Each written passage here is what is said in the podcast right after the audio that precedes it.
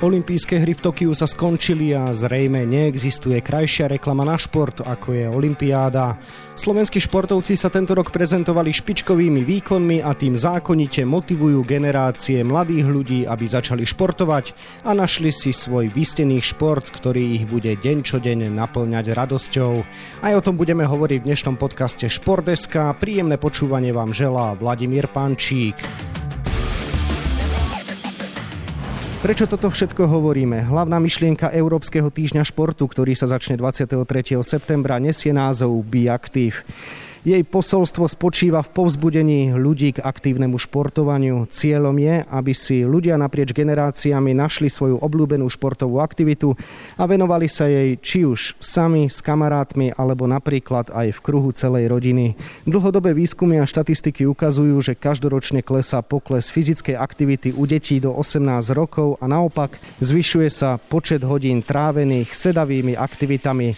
Najnovšie štúdie sú dokonca so závermi, že k zníženiu fyzickej aktivity prichádza už po šiestom roku života. Práve preto je myšlienka byť športovo aktívnym po celý rok a nie len jeden týždeň čoraz aktuálnejšia a naliehavejšia. No a kto by mohol byť lepší partner na debatu o dennodennom športovaní ako človek, ktorý športuje každý deň a svojimi výkonmi navyše aj teší našich fanúšikov.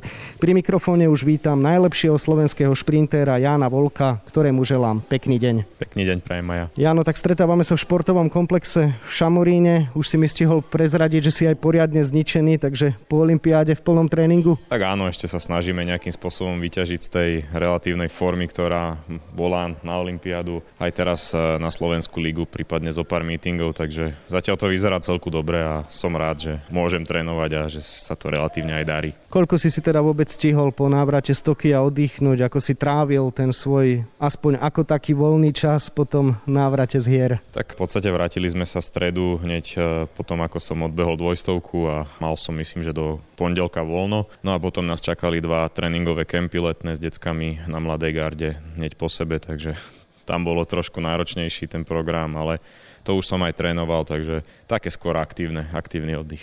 Predpokladám, že aj tie voľné dni boli o tom, že každý sa chcel s tebou podeliť o tie zážitky, pýtal sa ťa veľa stretnutí a podobne však? Tak v podstate áno, ale tí, čo ma poznajú, tak som to rýchlo vysvetlil, že ako to vlastne bolo, čo išlo a už sa ani oni ďalej veľmi nejako nevypitovali, ale každému teda samozrejme som vždy s radosťou a slušne odpovedal, že o čom to bolo, aké to bolo, že som si to naozaj užil, aj keď teda po výkonnostnej stránke to nebolo to, čo som si predstavoval, ale tak to už je za mnou a nemá sa zmysel k tomu vrácať. Vráťme sa teda do Tokia.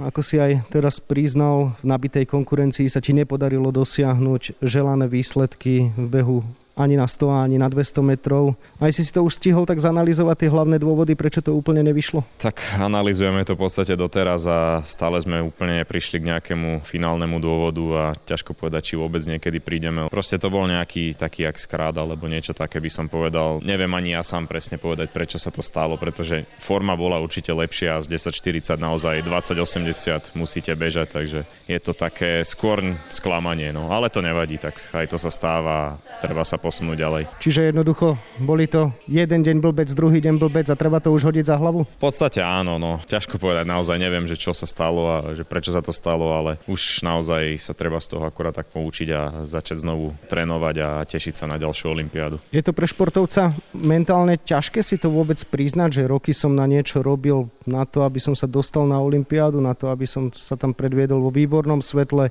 potešil fanúšikov a zrazu mi to nevyšlo? Tak zase určite sú nejaké nejaké objektívne dôvody, keďže mal som trojtyžňový výpadok a bolo tam zranenie a v podstate ten čas 10.40 odzrkadluje to, na čo som momentálne mal, na čo som natrenoval po tom zranení, čo som stihol. Každopádne to by ma až tak nehnevalo, skôr tá dvojstovka je horšia tým, že v podstate ten čas by mal byť dvojnásobný ako na stovke a nebol, no a to je už trošku horšie a väčšie sklamanie, ale tak celkovo nevnímam tie olympijské hry nejako negatívne, už len to, že som sa tam dostal pre Slováka, slovenského šprintera, preto v akých podmienkach robíme ten šport e, naozaj úspech a myslím si, že ktorýkoľvek olimpiónik, ktorý sa tam dostal zo Slovenska, si môže povedať rovnako to isté. Nadhodil si mi na smeč, nie že by som bol taký múdry, ale mal som dobrú prípravu a zistili sme v rámci nej, že si vôbec prvý Slovák po 90 rokoch čakania, ktorý na vrcholnom športovom sviatku bežal stovku a dvojstovku, takže si aj trochu hrdý, nie? Tak samozrejme, vážim si to, aj keď teda príliš sa nejakým spôsobom neutešujem takýmito faktami, ale skôr to hovorí o tom, že zatiaľ sme sa veľmi neposunuli v nejakých aj podmienkach k tomu, aby mohlo byť viacej tých šprinterov. To, že sa to po 90 rokoch podarilo, je síce super, ale dúfajme, že nebudeme musieť ďalších 90 rokov čakať na ďalšieho, ktorý bude môcť niečo takéto splniť a dosiahnuť. A tak minimálne o 4 roky by si ešte mohol, nie? Však budeš v dobrom veku, 27 rokov, keď to narýchlo počítam. Tak v podstate určite sa o to pokúsim a už mám len nejakých zopár, no teda 3 roky v podstate prípravy pred sebou, takže herím, že sa mi to podarí, aj keď teda momentálne sú tie pravidlá naozaj nastavené prísne a sprísňuje sa to nielen na olympijské hry, ale aj na majstrovstva Európy, takže bude to o to náročnejšie, ale rozhodne sa o to pokúsim. Hovorí sa, že u športovca hrá veľkú rolu aj hlava. Nemohlo ti možno aj ten fakt, že si naozaj jeden z dlhoročne mála slovenských šprinterov na takomto podujatí trošku zviazať nohy, ten pocit zodpovednosti a to všetko? Myslím si, že aj mohlo, ale ja sám som necítil nejaký tlak, nejaký stres, aj keď teda všetci blízky, čo mi hovorili, tak že na mne bolo vidno to, že nesiem na chrbte proste batoh zodpovednosti a že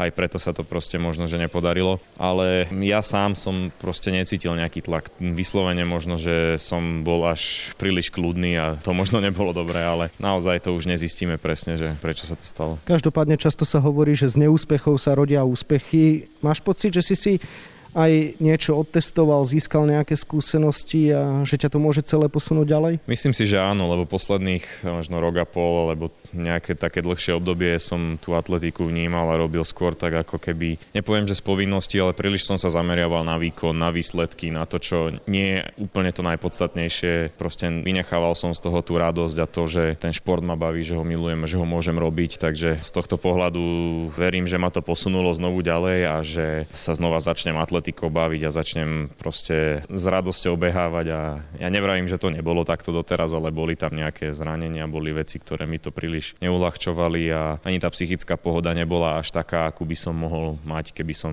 to robil vyslovene pre tú radosť. Olympijské hry v Tokiu boli z viacerých dôvodov historické, ale najmä z dôvodu toho, že boli aj pandemické.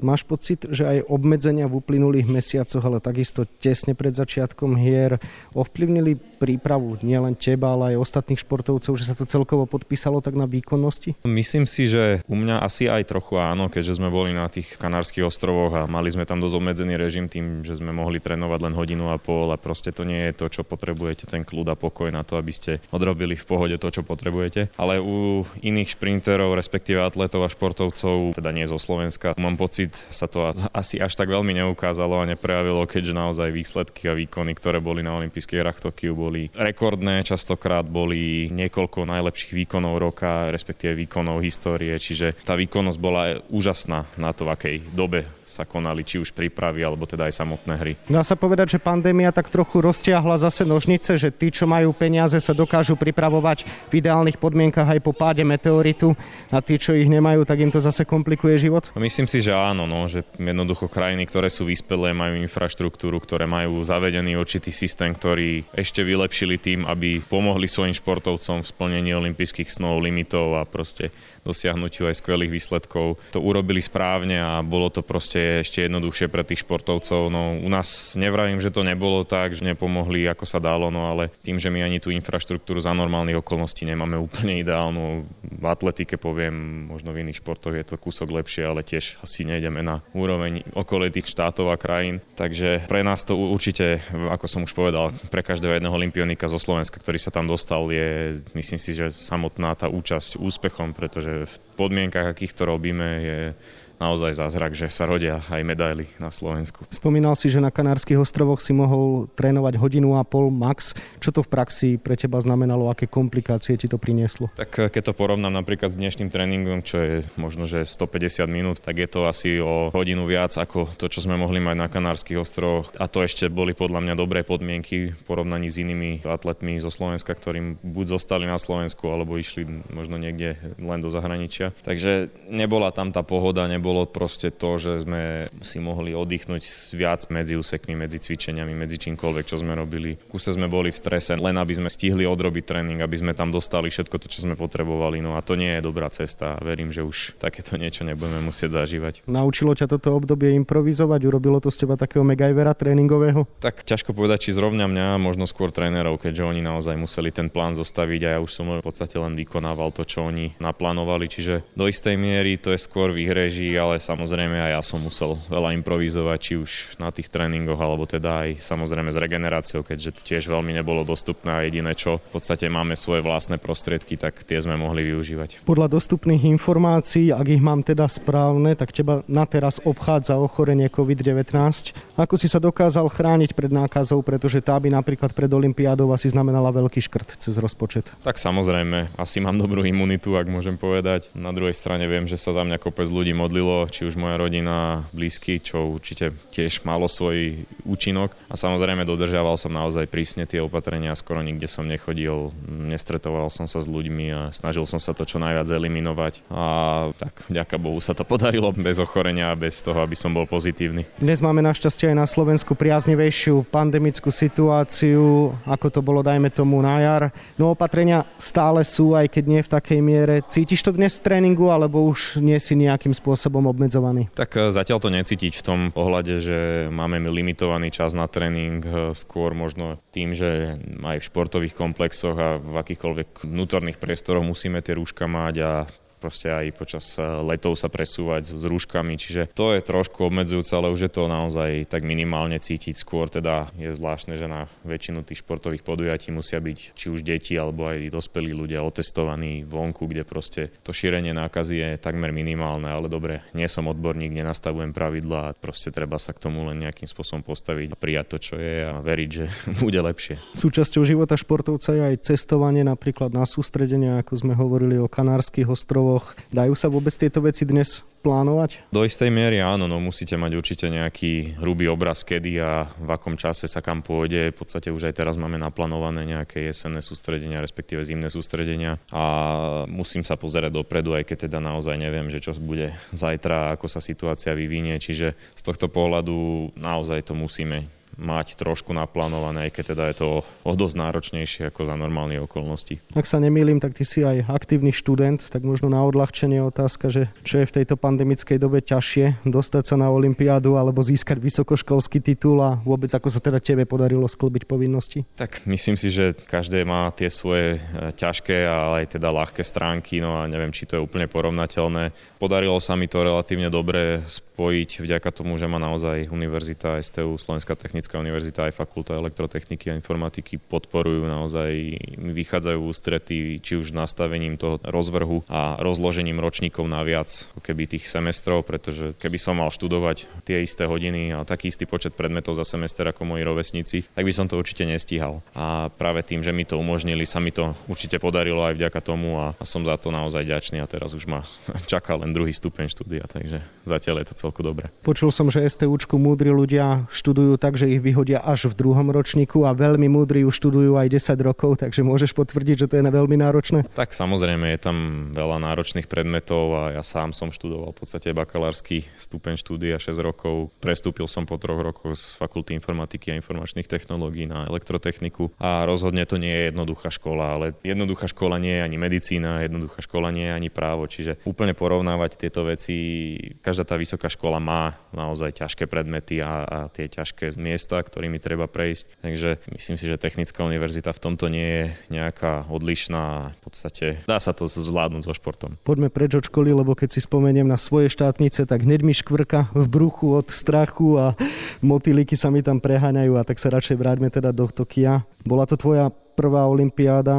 Keď si odmyslíme výkony a výsledky, Užil si si to? Myslím si, že áno, naozaj to, ako nás strašili, aké sme mali informácie pred Olympiádou, že sa nebudeme môcť ani priblížiť k druhým ľuďom, proste, že to bude naozaj ako vo vezení, že nebudeme môcť vystúpiť z radu. Tak to naozaj sa nepotvrdilo, bolo to naozaj zvládnutelné a, a všetko to, čo sme tam museli robiť dobre. Každé ráno sa testovať nie je vôbec taký problém, keď stačí naplúť do skúmavky, ale niekde to odniesť. Čiže to je minimálna daň za to, že sa tie hry vôbec konali. Jediné, čo mi naozaj, ale naozaj chýbalo, boli diváci, keďže už som zažil aj naozaj plné štadióny a je to veľký rozdiel aj z hľadiska tej podpory a proste aj celkovej atmosféry, ale tak e, som rád, že sa vôbec hry mohli konať a myslím si, že nikto iný by okrem Japonska nebol schopný tieto hry zorganizovať v takej situácii, v ktorej sa momentálne nachádza celý svet. Áno, bez divákov ale to už konec koncov zažívame nejaký mesiac. Zvykol si si na to, alebo na to sa vôbec nedá zvyknúť? Zvykol, keďže na Slovensku aj tak tých divákov na atletiku veľmi veľa nebýva, takže z tohto pohľadu není to pre mňa nejaké prekvapenie a niečo, čo by som nezažíval, ale teda mám aj skúsenosť z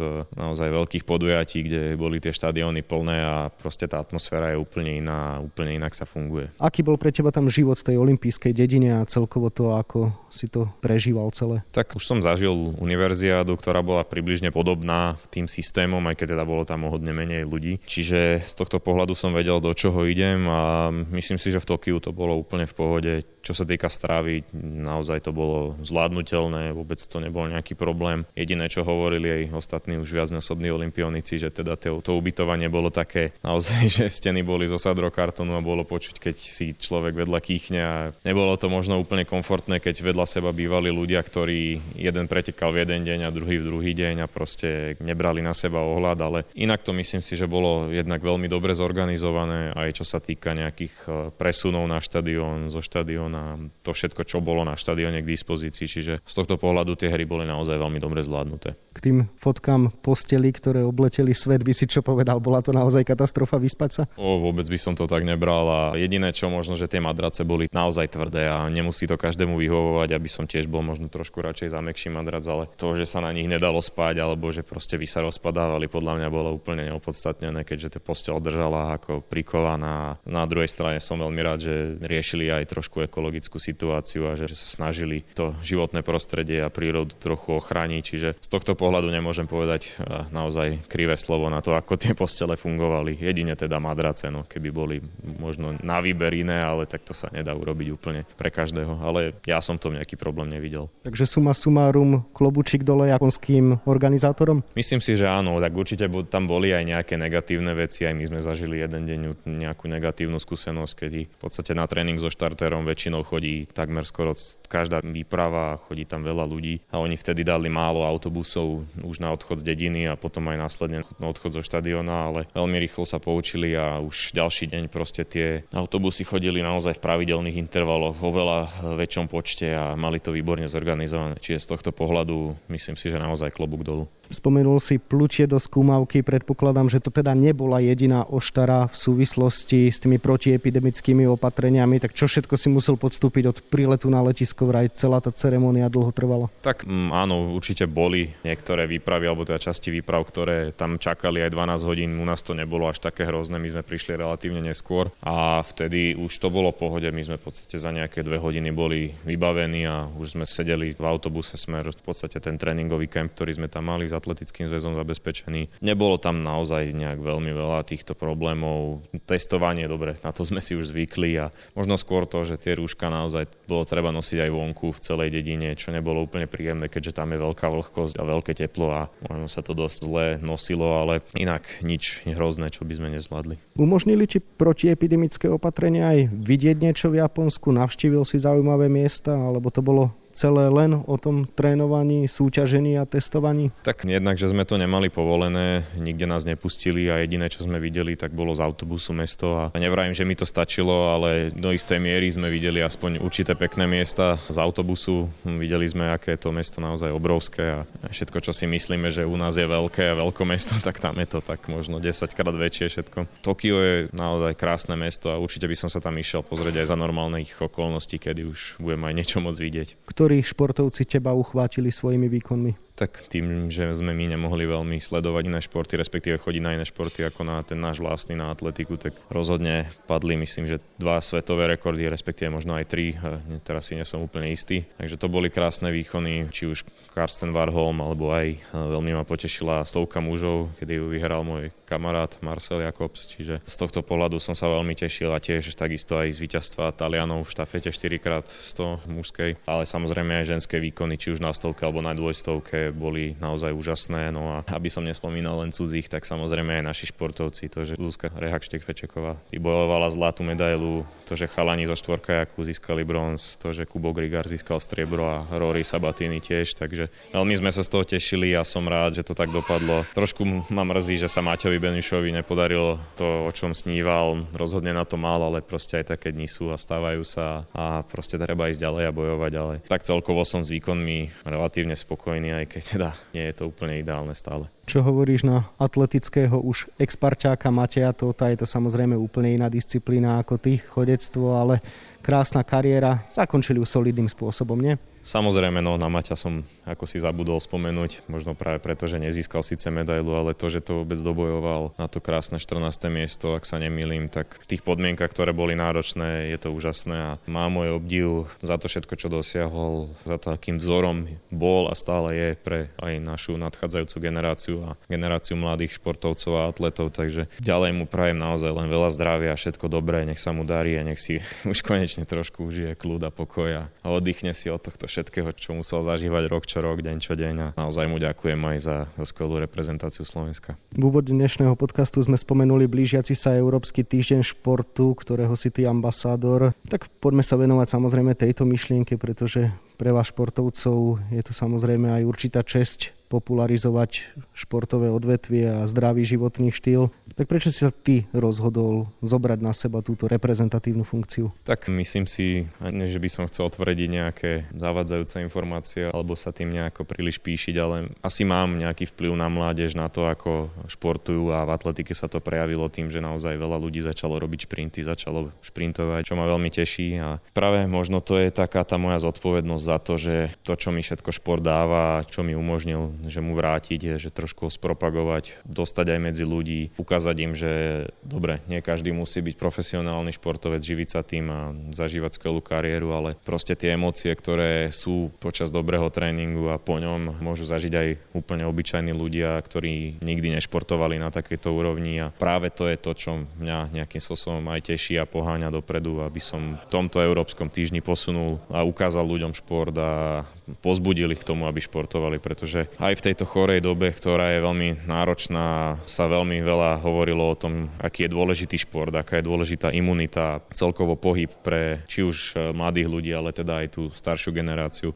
Takže myslím si, že je to taká moja nejaká zodpovednosť, aby som posunul toto ďalej, to povedomie a ukázal ľuďom, že treba športovať. Podľa štatistík 49% Slovákov ale že vôbec nešportuje, vôbec necvičí, ani ten kotrmelec si neurobí večer pred spaním. Čo hovoríš na tieto čísla? No myslím si, že sú dosť alarmujúce a že to nie je úplne ideálne a ak chceme takto ďalej pokračovať, tak e, sa nemôžeme diviť, že generácia bude od generácie chorá a proste bude veľa problémov, že aj tá pandémia a všetky takéto možno aj budúce, dúfajme, že čo najmenej sa opakujúce pandémie môžu spôsobiť to, že tá populácia bude chorejšia, proste menej zdravá, že bohužiaľ viacej ľudí možno podľahne takýmto ochoreniam a treba s tým naozaj robiť myslím si, že v poslednej dobe je tej osvety naozaj veľa, ale ťažko povedať, že či keď niekto nechce športovať, tak, tak športovať nebude, ale preto sa my určite nebudeme menej snažiť a menej posúvať ten šport medzi ľudí. O dnešnej generácii mladých ľudí sa hovorí ako počítačovej,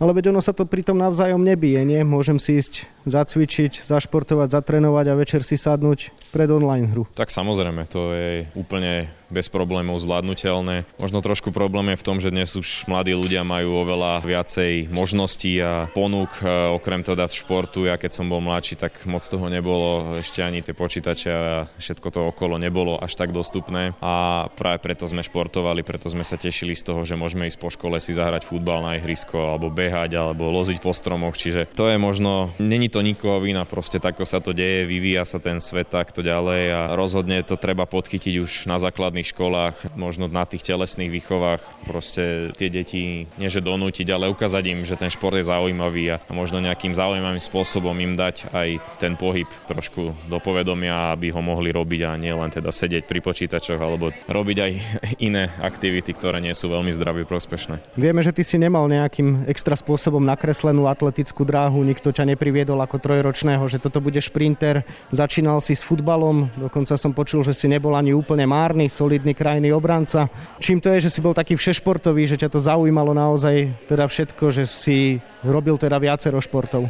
Tak e, asi som dostal talent od Boha a naozaj ten pohyb ma bavil. Boli športy, ktoré mi vyslovene nešli, také tie skôr na presnosť, či už tenis alebo ping-pong. Ako vedel som si to zahrať, vedel som to na nejakej solidnej úrovni robiť, ale nikdy som sa v tom príliš nevidel. No a to, že som hrával futbal, bolo asi logické, každý chalan v mojom veku a respektíve v mojej generácii z mojich ročníkov proste išiel na ten futbal. Veľmi málo ich bolo takých, ktorí to naozaj neskúsili. No a potom ten prechod na atletiku bol už taký skôr, že mňa ten futbal nikdy nejak veľmi extrémne nenaplňal. Nebol som v ňom zase až taký dobrý, nebol som technický typ a to už v dnešnej dobe naozaj na futbal treba, treba vedieť rozmýšľať v tom futbale, vedieť fungovať, ako tá hra ide a proste ja som bol len rýchly a tak nejak som sa toho už posledné dva roky príliš ma to nebavilo a otec sa ma spýtal, či by som to chcel skúsiť s atletikou, no a skúsil som a zvyšok je už taká tá známa história. Presvedčilo ťa možno práve to, že ťa na tom ihrisku síce možno mnohí prekabátili, ale nikto nepredbehol? Tak dalo mi to možno nejaký ten impuls, že nie som úplne márny a že to môžem skúsiť, môžem niekde dotiahnuť. No a keď sa to podarilo občas aj na nejakých atletických pretekoch, čo sme chodili zo školy a neskôr už teda aj keď som robil súčasne futbal s atletikou, tak sa mi to len potvrdilo a samozrejme vtedy som do toho nešiel s tým, že budem profesionálny atlet, že sa tým budem živiť a niekde sa dostanem, ale myslím si, že to ani nie je podstata, tak by sa to asi ani nemalo robiť. Jasné, treba mať nejaké sny a vízie a ciele, ale u mňa najprv boli sny len proste zabehnúť slovenský rekord, dostať sa pod nejaký čas alebo niečo takéto dosiahnutelné a nikdy som nesníval o tom, že sa stanem olympijským víťazom alebo teda akýmkoľvek víťazom na vrcholnom podujatí, čiže z tohto pohľadu to bolo také skôr postupné. Sám si hovoril, že cítiš zodpovednosť v kontexte toho, že si aj určitý vzor pre dnešných mladých ľudí. Dá sa povedať, že aj ty si mal nejaké športové vzory, ktoré ťa pritiahli, či už k tomu futbalu najskôr, alebo potom k tej atletike? Tak eh, k futbalu myslím si, že som nemal nejaký presný športový vzor Áno, sledoval som ešte, keď hrával Zidane, keď hrávala nemecká reprezentácia, Klóze a títo už dnešní, nie že starší hráči, ale už nehrajúci futbalisti. A to bolo krásne sledovať, ten futbal ma vtedy naozaj takýmto skôr spôsobom priťahoval. A potom v atletike každý mal určite za nejaký vzor Usaina Bolta, aj keď teda aj už potom, ako som sa stretával aj s inými šprintermi, respektíve športovcami, tak eh, som zistil, že to je, je to super človek, je to skvelá legenda, skvelý šprinter, ale že sú aj ľudia, ktorí mi povahovo viacej vyhovujú a možno nie, že skromnejší, ale taký skôr bližší k mojej povahe a momentálne stále teda mám za vzor Vejda Fanikerka, čo je svetový rekordér vehu na 400 metrov, teda respektíve šprinte na 400 metrov. Mal som s ním možnosť sa stretnúť v Londýne 2017 na majstrovstvách sveta a oveľa viac mi sedí ako človek. Aj keď teda momentálne mu tá olympiáda nevyšla z určitých objektívnych dôvodov, bol zranený dlho a ešte sa do toho asi úplne nedostal, ale naozaj stále mu fandím a držím palce, aby sa podarilo priblížiť naspäť k tej forme, ktorú vtedy mal. Ja by som sa ale predsa len ešte vrátil k Usainovi Boltovi, pretože toho pozná aj ten, čo nikdy nepobehol ani na autobus.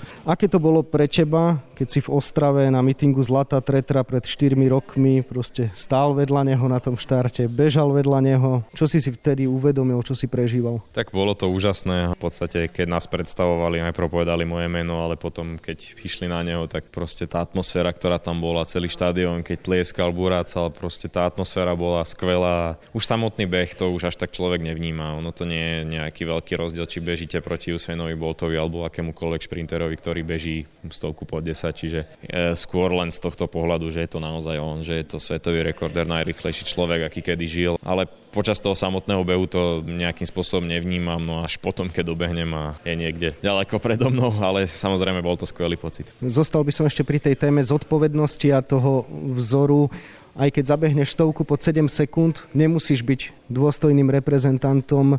Čo pre teba znamená dôstojná reprezentácia? Čo všetko to obnáša? Ako by sa mal slovenský reprezentant z tvojho pohľadu správať, aby naozaj mohol oslovovať tie deti a tých mladých a lákať ich k športu? Tak myslím si, že nejaká taká základná slušnosť, nejaké vyjadrovanie sa, proste niečo, čo nezbudzuje v ľuďoch odpor, je úplne normálne. A ja myslím, že veľký apel by som dal aj na to, aby bol ten človek skromný a pokorný me samozrejme vedomý si toho, čo dosiahol, čo má za sebou a čo všetko prežil a mal naozaj dobré veľké sebavedomie, ale skôr v tej pokore a skôr byť inšpiráciou pre tých druhých takýmto smerom ako nejakým chvastúnstvom, veľkými rečami. Povedal by som, že nech za toho človeka hovoria činy a nie slova. Kto je pre teba možno zo slovenského prostredia taký vzor, že si ho vážiš, rešpektuješ a znamená pre teba niečo? Tak už sme spomenuli aj Mateja Tota, je to skvelý športovec, ale samozrejme poznám ho ako ako človeka s veľkým srdcom, ktorý veľmi rád pomáha a je naozaj veľmi dobrým vzorom a skromným človekom. Presne takým vzorom, aké potrebuje dnešná generácia. Takisto Zuzka Rehák Štefečeková je tiež veľmi príjemná žena a pamätám si, keď som ju pozeral na Olympiáde ešte ako malý, keď získala prvýkrát medailu, alebo teda možno, že nie že prvú, ale, ale získala medailu a tiež je to skvelý vzor pre generáciu mladých ľudí. A ich je viacej, možno mi teraz nenapadne v tejto chvíli každý a možno nie ani tí, ktorých by som si za iných okolností spomenul, ale je ich veľa a treba si proste brať príklad z tých dobrých vzorov a nie z tých takých, ktorí majú všelijaké aj aféry a všelijakým spôsobom na seba poukazujú inak ako cez ten šport, ale tým samozrejme nechcem nikoho uražať a nikomu prikazovať, koho má mať za vzor. Tento podcast sa už pomaličky chýli ku koncu, tak by som ešte možno prešiel k takým tvojim plánom. Aké ďalšie športové výzvy ťa teda čakajú tento rok ešte možno? Na čo všetko sa tešíš? Tak tento rok už toho príliš veľa nebude. Už v podstate máme len štvrté kolo Slovenskej atletickej ligy a potom následne aj finále, kde teda pôjde o to, aby som pomohol klubu získať čo najviac bodov a nejakým spôsobom aj chalanom, ktorí so mnou pobežia, aby mali radosť toho. Určite nás ma čaká ešte GBL Jump Fest Košicia, ktorý by mal byť 9. septembra to je taká naozaj príjemná akcia v uliciach Košíc. Je to šprint na myslím, že 50 alebo 60 yardov. Okrem toho teda sú tam aj skokanské súťaže a je to asi jediný meeting na Slovensku, ktorý je naozaj v uliciach a nie na štadióne, pri ktorom ide o to približiť ten šport ľuďom mimo štadióna. A čo sa týka ostatných podujatí, tak už to naozaj veľa nebude. Ešte teda čokoládová tretra pre deti a potom asi už koniec sezóny a začať sa pripravovať na ďalšiu. Áno, a čo teda ďalšie sezóny, ďalšie výzvy, sny, túžby, zabehnúť to pod 9, pod 8 či pod 7 sekúnd? Tak neviem, či zrovna tento sen mám a skôr by som radšej bežal dvojstovku po 20, ale tak e, ťažko povedať, či na to ešte mám. No a v súčasnosti už mám len 3 roky na to, aby som sa pripravil na olympijské hry 2024 v Paríži, takže určite pôjde naozaj o toto, o tento cieľ. No a okrem toho budúci rok sú majstrovstva sveta halové v Belehrade, takisto aj majstrovstva sveta vonku a aj majstrovstva Európy, čiže rozhodne bude o čo bojovať a na čo sa pripravovať. Olympiáda v Paríži bude určite krásna. Verme, že postpandemická so špecifickou atmosférou dokreslenou Eiffelovkou, výťazným oblúkom a najmä s fanúšikmi, tak to je niečo také, že cítiš, že musíš to dosiahnuť, lebo to bude taká prvá ozajstná olimpiáda tvoja? Tak ťažko povedať, či to cítim, že musím, skôr by som chcel. Skôr mám tú túžbu sa tam dostať a necítim to ako nejakú povinnosť, ale rozhodne sa na to teším a verím, že už teda to bude normálna olimpiáda, teda za prítomnosti divákov a so všetkým tým, čo k tomu patrí. No a úplne posledná otázka. V dnešnom podcaste sme teda zmienili tú dôležitosť športu, tak čo by si možno chcel ešte odkázať v tejto súvislosti ľuďom a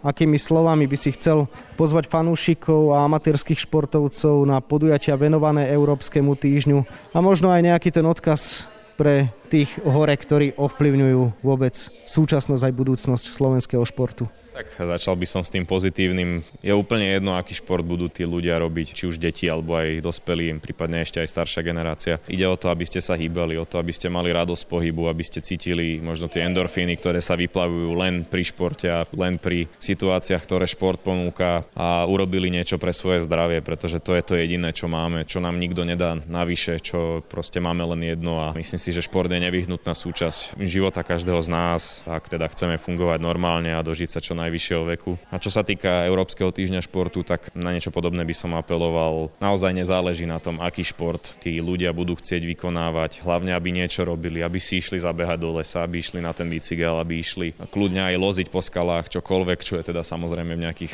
bezpečných normách a možnostiach, ale aby sa hýbali, aby si to vyskúšali, aby zistili, že naozaj to potrebujú, že ten šport im dáva radosť z toho pohybu a z toho všetkého. No a pre tých, ktorí o tom rozhodujú, len aby sa snažili a nezabúdali, odkiaľ prišli a že častokrát z prostredí, z ktorých prišli, prežívali presne takéto skúsenosti a veci, aké sme zažívali a zažívame stále my ako športovci. Aby na to nezabudli, keď sa dostanú do vyšších pozícií a aby im tá moc možno peňazí a slávy a prípadne niečoho, ten elán, ktorý mali predtým, ako sa tam dostali, aby u nich zostala, pretrval, aby sa snažili aj naďalej. Hlavne, aby mali pokoru, lebo to je v dnešnej dobe veľmi taká chýbajúca vlastnosť, keď sa niekto dostane do vysokej pozície, stratí akúkoľvek sebareflexiu a schopnosť reálne posúdiť to, čo je správne a čo nie. A aby nezabudli aj na to, že nie sú neomilní a že všetkých rozhodnutia nie sú len správne a musia byť len správne. Samozrejme nie sú tam len takí, ale sú tam aj ľudia, ktorí majú aj tieto všetky vlastnosti a snažia sa ich presadzovať, tak im všetkým prajem, aby sa im to darilo, no a aby sme ten šport trošku posunuli na úroveň, na ktorú patrí a na ktorú si myslím, že bol v čase, keď sme s Čechmi zdieľali jednu republiku. Najsilnejšie a najkrajšie myšlienky si si teda nechal nakoniec. To bol náš najlepší šprinter Jan Volko, ktorému ďakujem za rozhovor a ešte ti želám pekný deň. Ďakujem veľmi pekne a prajem všetkým príjemný a pekný deň. Na podujatia súvisiace s Európskym týždňom športu vás samozrejme chceme pozvať aj my z redakcie Športdeska. Už 4. septembra bude pod mostíkmi na Štrbskom plese pre všetkých pripravená Biactive Village a 25. septembra sa v Bratislavskom Ružinove môžete tešiť na Biactive Night. To je z dnešného podcastu Šport.sk všetko. Za pozornosť vám ďakuje a ešte pekný zvyšok dňa želá od mikrofónu Vladimír Pančík.